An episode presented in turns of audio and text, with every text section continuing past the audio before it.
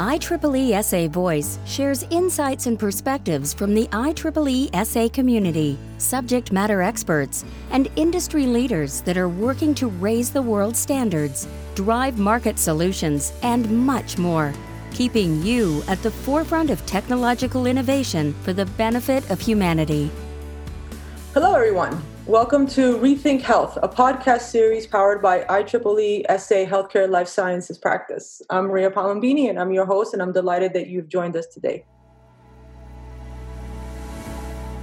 So today we have a really exciting uh, discussion on digitalizing clinical trials, what I like to call removing the pain and enhancing patient care.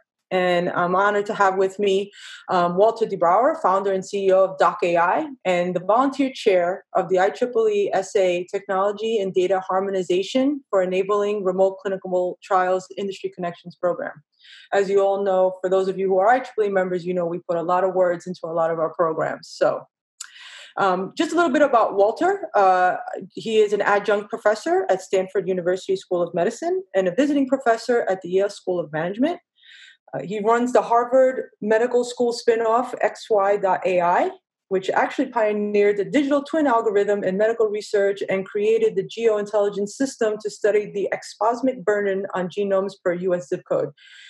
That just that sentence alone just makes me think how amazing and, and grand that work is you know he uh, he also is, participates in various other uh, programs including the roche data science coalition and other organizations. So and he has many interesting interests current interests. He's looking at 5g cognitive radio quantum computing and all of and everything in between. So uh, walter thank you for joining me today. It's a pleasure to have you. Thank you maria. Thank you for having me. So we know whoever's in the pharmaceutical healthcare domain that there's some systemic challenges in clinical trials. So let's start with who clinical trials are supposed to help patients. Why do patients feel so out of the loop when it comes to the ability to make decisions about their health and their care? And what are some of the trends impacting drug development, sharing, and ownership of this health data? Yeah, well, first of all, I think patients are. Uh, uh, so uh, it's not you know it's it's common to to many people that we have a delivery problem for healthcare in the United States, and uh, delivery problems always arise when it, it's a sum of the scaling per square kilometer and the inhabitants of scale kilometers. But and it's also a, a, uh, a symptom of uh, the complexity of industrialized uh, civilizations, of course. But in in the states, really to get an appointment with a doctor or a specialist, it, it's really you know painful. And also the costs associated to that are you know horrendous because we are in a situation where medical bills are the first cause of, of bankruptcy in the United States. And then if the results were great, uh, perhaps we could understand that a little bit, but the results are are abysmal because uh, we have the, the the the lowest lifespan the lowest life expectancy. We have the highest uh, uh, mortality of babies. Uh, so we have the highest rate of uh, suicide. So there is a, something between the connection uh, of uh, price and value is completely wrong.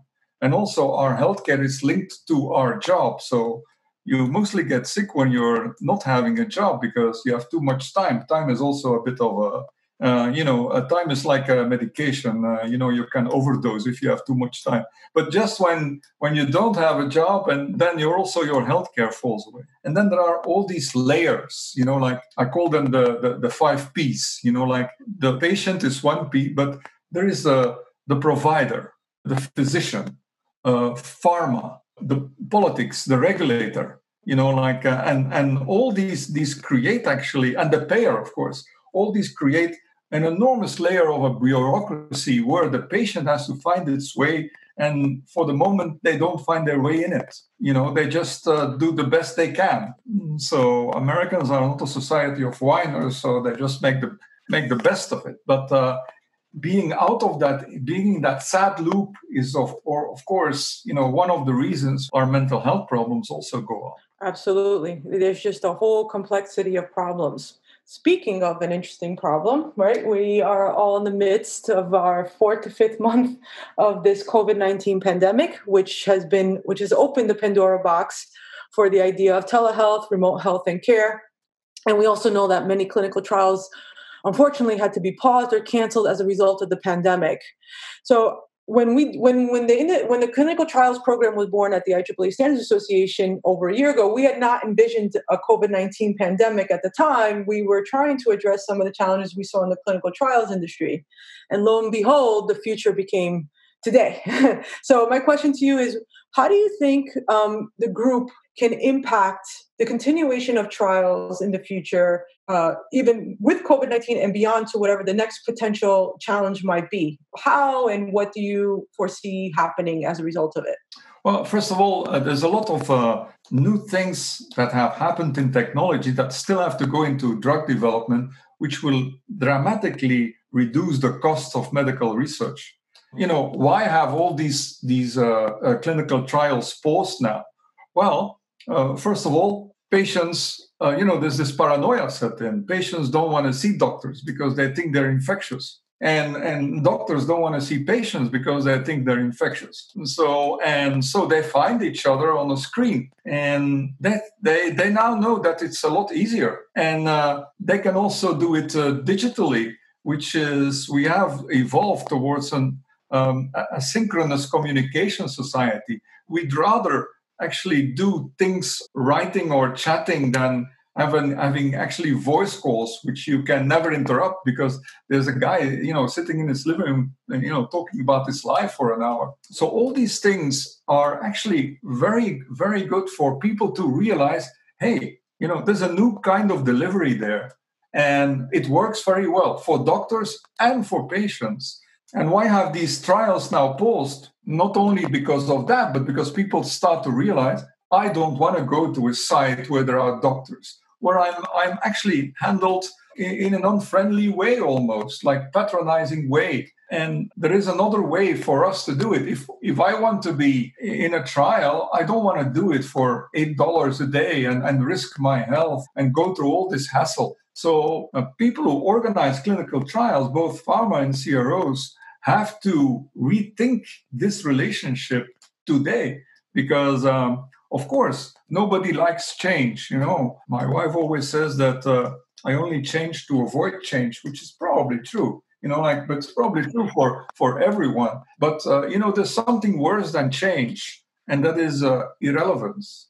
And uh, this is the time to to change now. And of course if you're bread and butter and if you make you know great income it's very hard to persuade people who make a lot of uh, of money that they have to change you know but uh, it it has to be so let's look at the you know drug development you know how can the technologies of today how can we make this a lot cheaper and a lot better. First of all, there is a big wave coming, and now with COVID 19, this has brought momentum and acceleration. So, patients, and they are realizing it, patients are becoming the buyer's market. So, the seller's market is over. More and more, they will be in charge. They want a Yelp industry of doctors and providers. So, that decentralization from a central point of hospitals where people have to go and, and to a doctor and so they want to do it you know like what they have experiencing now they want to keep it going. And this also translates in our technology because we now have you know we build up the cloud you know like where every enterprise is using the cloud and every user is using the cloud. But now every, everyone has a smartphone. So if you think of it and uh, so first of all if you have a smartphone, you are basically a researcher. And that's a new concept that uh, we have to tell people. This is the story that we have to tell people now, and that we have to actually admit to people that medicine, we don't know everything. Basically, uh, in, in medical research, we we use a lot of statistics to basically hide our, our, our temporary ignorance of facts. So we should also share that with people that they are researchers. The, the participants are researchers and they can do that on their smartphone. And in that smartphone, we will use from the technology side every component in that smartphone to extract medical information. And that smartphone itself will be a remote uh, device where a hub where we can connect to all the other devices around us and extract medical data. And then the technology is now there to both ensure the privacy on the edge, on the device, because now if you have a smartphone, you don't need to go to the cloud anymore, you know, as, a, as, a, as an individual, because I can store more on my smartphone than on my laptop. I can compute on my smartphone. But until recently, I could not train a model. I could not, you know, make my smartphone learn. But now with federated learning, we can. We can do everything on a smartphone. So that means in the future, you know, now how does it work? Like uh, we have a lot of data and companies have a lot of data. They put it in the cloud, which is a sort of a public toilet, you know, like uh, uh, because you never know who goes before, who, who comes after you. And uh, you just want to wash your hands and, and get out. Now we can do it on our smartphone. And we don't have to go back to the cloud and process some information that is there. It is on our smartphone, and where, where it is created, it will be continuously computed. And so we are going for healthcare as a discrete function. And with the discrete function, I mean like your bank account, you know, something goes in, goes out. It's a bit like a patient, you know, like uh, he falls, they put him uh, in a hospital. Uh, a week later, they wheel him out and that's where the protocol ends. And then you know you see people crawling to a cab uh, and they're again in the wor- in the real world and they don't actually know what happened to them. So that's because healthcare is a discrete function. We only you know engineers were once also discrete. We only uh, uh, corrected bugs in the system but now we don't do that anymore. Well, we still correct a lot of bugs, but I mean, we are looking at uh, what we are doing as a marathon. We are continuously, you know, looking for security and looking for mistakes. And healthcare will be a continuous function, just like a plant that grows. There is only two singularities: you are born and you die, and everything that comes between is a superposition of you are healthy and you are not healthy. But by getting a lot of data on that, we will, you know, patients will learn to know themselves. And they will, if they have a disease, they will even become expert patients after that, you know, to tell other patients. Because if they give me the uh, opportunity, if I have um, a disease to talk to a an expert doctor or an expert patient who went through it. I first want to talk to the patient. Uh, so all these things are are happening now. That decentralization and another big thing is happening that is real world data. And I, I want to explain that a little bit because this is going to be so important for the future. Up to now, our medical research worked in controlled studies with a placebo, a control group, and another group. Some group got the real pill, the other group got the placebo. You know, people always have placebo fear. You know, like you know, uh, I have the placebo pill. Then basically they come, you come to a situation where they come to people like like us, you know, mathematicians, and they say, make us a model because it has to go through the FDA, and these are the standard deviations that the FDA will follow. So for us, so then we whiteboard because we know that success of getting through the FDA is uh, basically how you calculate error. So we are making a model of a world and we stipulate what this world is. And in this world, the model works and the drug works. But please don't go out of this world because it's a world, it is not the world. So, and then afterwards, you go into the world, and there you have something like pharmacovigilance, which the FDA does. And then you see how a drug performs in the market. Now, why do we do that? It costs a lot of money. It's basically mathematically controlled uh, into an ideal world while we could do real world data and real world evidence. And where is that? Well, for instance, it's in claims data. So claims are payers, insurers, and they have already actually paid out for a disease and be sure if they pay out you really have had that disease you know because they check every step of it so that that's the placebo so you can give people a pill and then you take you know like a big amount of data where you make digital twins basically you say like we want the same people the same bmi the same age the same gender the same condition and that is the placebo. This will speed up medical research enormously. And so out of that comes real world evidence then.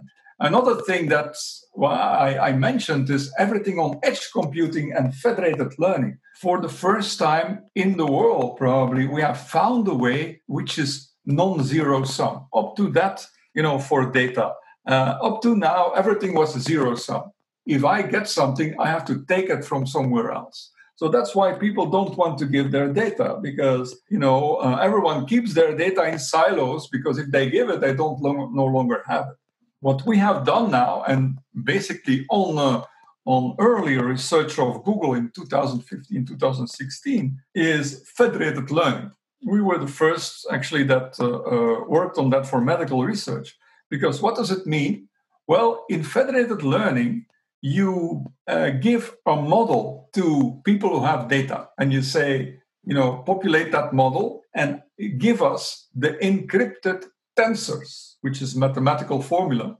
And that is actually the essence of the learning. You don't know any of the data. You haven't touched the data. You don't even know the structure of the data. You certainly don't know who is behind that data or, you know, you don't have to de- de-identify.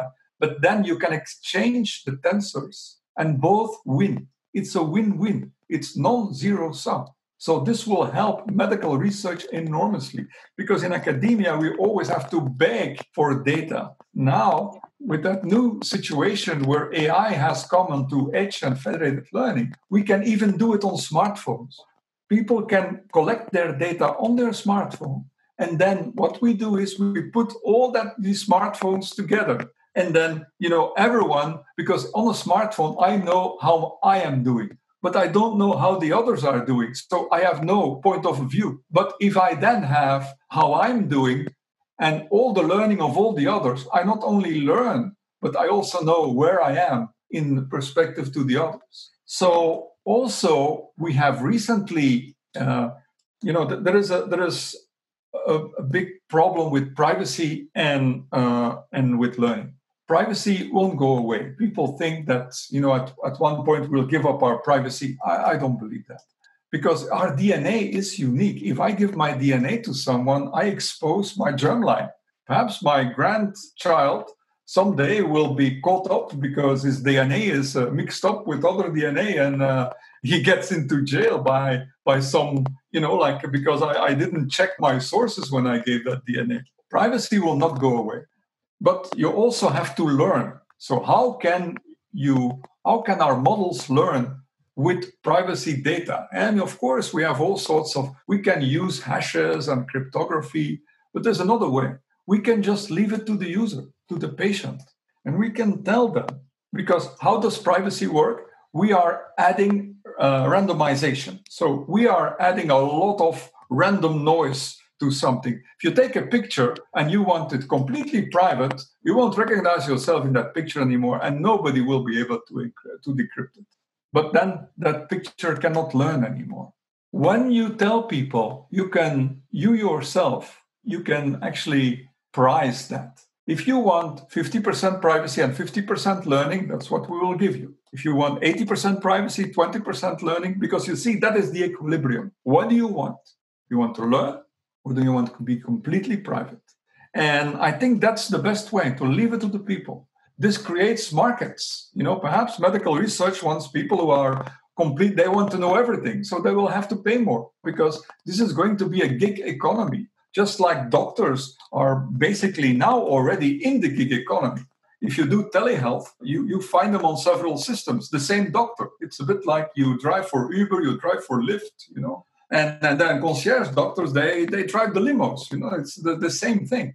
And now patients will also go into that gig economy because in their downtimes on their phone, they will add some, you know, medical information for which they will be paid because in micropayments every time they do that.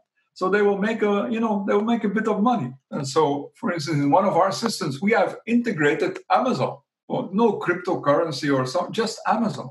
Amazon goes. So what does that mean? Well, people make points on Amazon and they can buy and uh, everything on Amazon.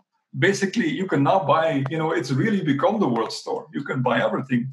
and, uh, and, and people like it because that's that's the new way of going to research. I think. I believe all these new technologies will dramatically reduce uh, the cost of medical research. It will give payers, for instance, who have a lot of data, which is real world data, the ability to sell that data and reduce their premiums. It will give people like uh, uh, Walmart or, or Verizon enormous ability of getting that data and also sell it and therefore reduce their prices. So everything is reduced, the, the buyer's market comes up, services go up, uh, people are friendly, and uh, it may be a, an idealistic world, but it's one I want to believe in. And as a scientist, we are ready to make this happen. But we need leaders who get, go behind us. You know, we need leaders of large corporations to say, this is what we're going to do.